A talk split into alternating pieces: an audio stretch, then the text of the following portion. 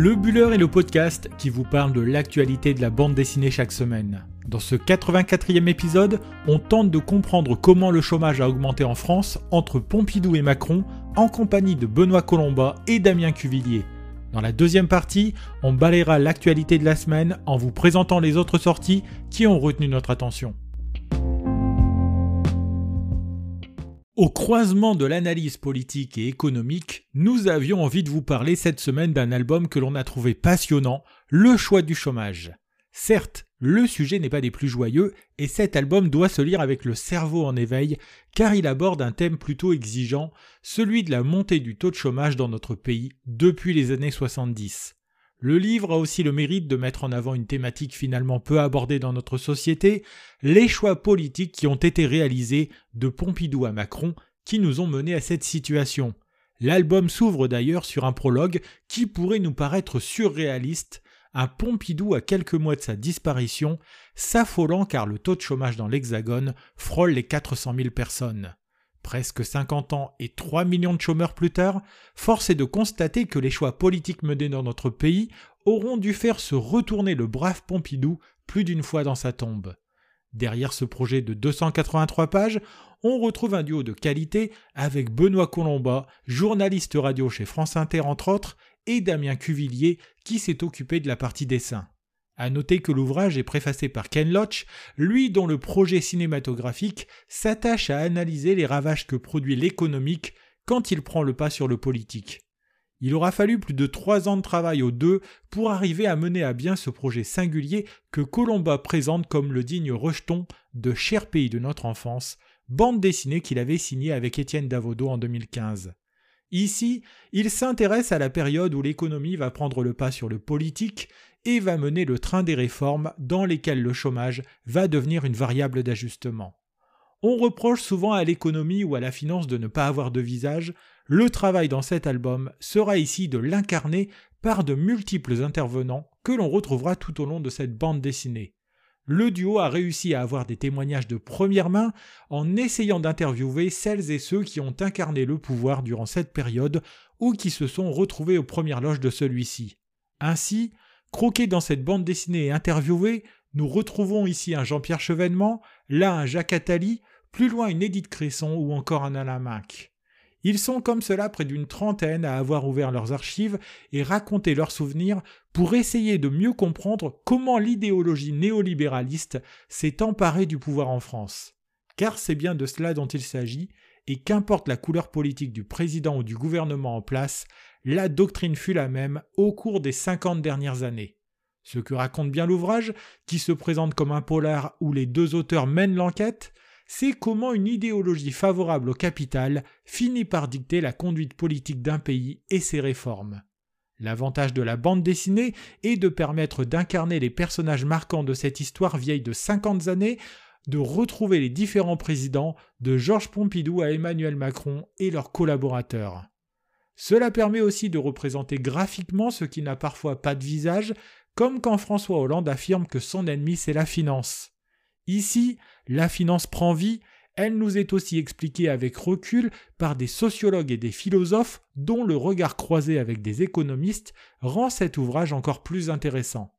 Damien Cuvillier donne à l'album une dimension supplémentaire en y posant sa patte avec un dessin qui mélange les styles et qui permet de rendre plus intelligibles des notions parfois abstraites. Au final, nous avons là un objet à la fois surprenant par le sujet qu'il aborde et passionnant par la manière avec laquelle cela est fait, mais qui demande une lecture très attentive. Disponible chez Futuropolis au prix de 26 euros, voilà un album qui devrait plaire à celles et ceux que la vie politique et économique du pays intéresse, ou encore à celles et ceux qui font preuve de curiosité et qui veulent comprendre le monde qui les entoure.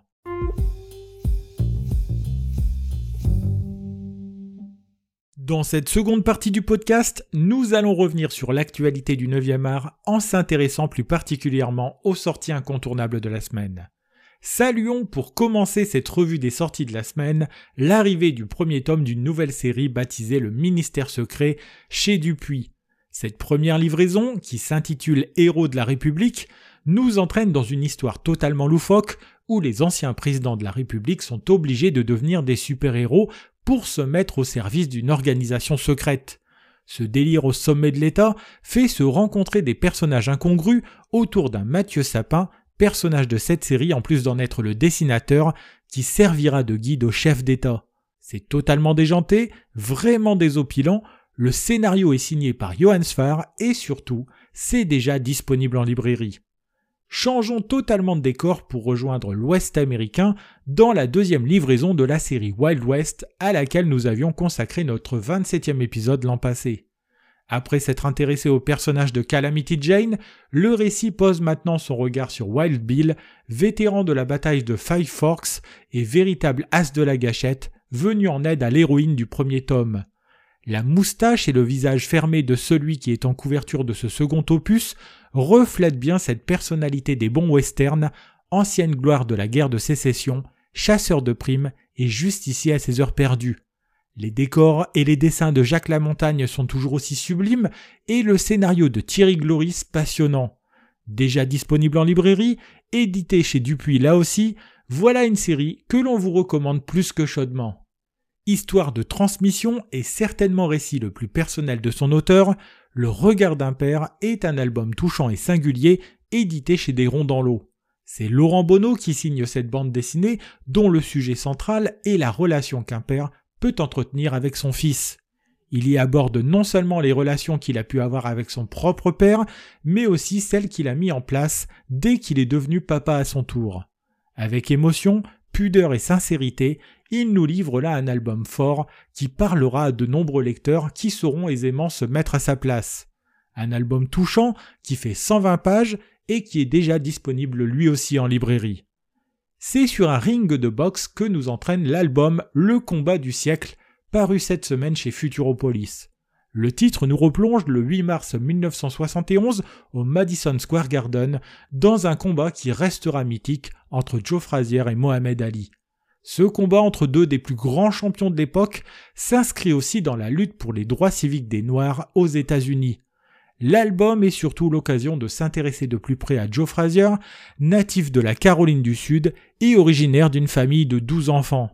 Cet album réhabilite la mémoire de cet immense champion qui avait en lui des valeurs humanistes et qui a été le disciple de Mohamed Ali avant d'oser l'affronter sur un ring. L'histoire est passionnante, le dessin est sublime et nous devons cet album au scénario de Loulou Dedola et au dessin de Luca Ferrara. On peut avoir 11 ans et être déjà une fervente adepte des Beatles. C'est en tout cas ce qui arrive à Nathalie, l'héroïne de l'album Nowhere Girl. Cette jeune fille qui vient d'entrer au collège va d'ailleurs se réfugier dans la musique et l'univers du groupe anglais pour y trouver du réconfort. Telle une Alice au pays des merveilles modernes, Nathalie va fuir le monde réel qu'elle déteste pour se tourner vers un monde rythmé par les compositions et l'univers visuel des Beatles.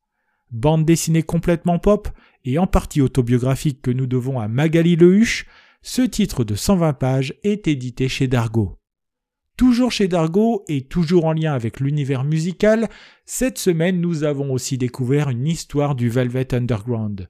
Cet album de 80 pages permet de revenir sur la jeunesse d'un des groupes les plus originaux et les plus scandaleux du siècle dernier. C'est à New York que ce récit nous entraîne, au moment où Lou Reed et John Cole se rencontrent et décident de créer un groupe de rock qui fera date dans l'histoire de la musique du XXe siècle. En moins de dix ans de carrière, le Velvet Underground va bousculer tous les codes musicaux et culturels et influencera des générations entières de musiciens. Prosperi Bury au scénario comme au dessin de cet album nous livre une histoire passionnante et sans complaisance sur l'un des groupes mythiques des années 60-70. Voilà, nous en avons terminé avec ce 84e épisode du Buller. Si vous souhaitez découvrir des images de la bande dessinée Le choix du chômage, ou si vous voulez nous laisser des remarques et des commentaires, n'hésitez pas à passer sur Instagram sur le compte lebuller.podcast. Si vous avez aimé cet épisode, n'hésitez pas non plus à le partager autour de vous et à vous abonner à notre podcast sur votre plateforme préférée, y compris YouTube. Il me reste à vous souhaiter de bons moments de lecture et je vous dis à la semaine prochaine pour un 85e épisode de votre podcast sur l'actualité de la bande dessinée.